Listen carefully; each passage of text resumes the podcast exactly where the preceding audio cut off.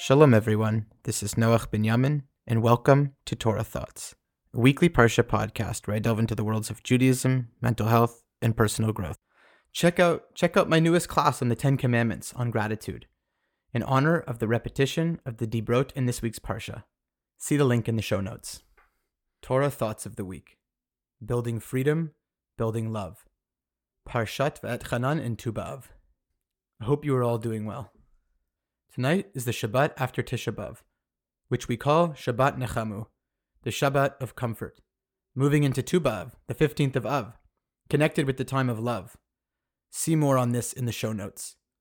In this week's Parsha, we continue to receive the parting, wise wisdom from Moshe. In addition to the Ten Commandments repetition, we receive two of the most important pieces of this puzzle of how to be the Jewish people.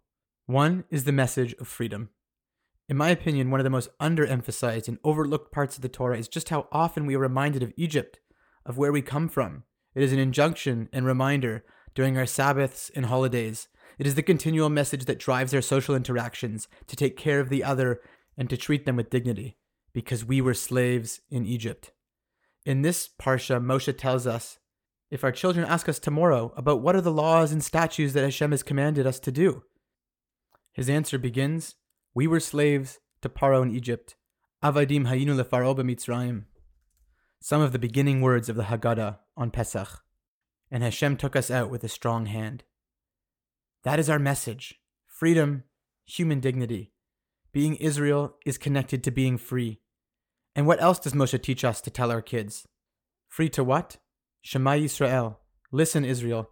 Hashem Elokeinu Hashem Echad. Hashem is our God. Hashem is one and you should love Hashem, ve'ahavta Hashem Elokecha, bechol with all your heart.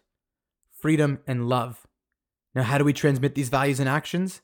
And you shall teach this to your kids when you sit and walk, when you lie down and when you rise, as we learn. All moments, all times. Is there any moment that is not covered? Is there any moment when we are not in some form sitting, lying down, walking, rising up, or standing? In other words, we transmit these values by the very movements we make in the midst of our lives. Have you ever watched a young child repeat what they hear, mimic what they see? As well, we place these words in the doorposts of our homes, mezuzot. And yet, what do we know about a mezuzah? The scrolls are covered, the words are not seen. Beyond the words, it's the real live home, it's the real live us that we can transmit to the other.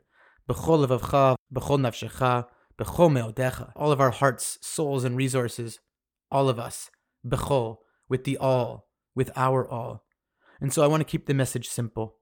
Two mitzvot we can both say and do, which can be done in less than two minutes, and fulfill our obligation to say the Shema and to remind ourselves that we have left Egypt. It is the three paragraphs of the Shema Yisrael. With love and revealed goodness, may Hashem bless us all to do our best to use our God given freedom to declare a connection to God and others to declare our desire to love in that connection, to declare it not in the abstract sense, but in our houses, when we walk and when we sit, in all the moments we can, as free people, to the best of our abilities.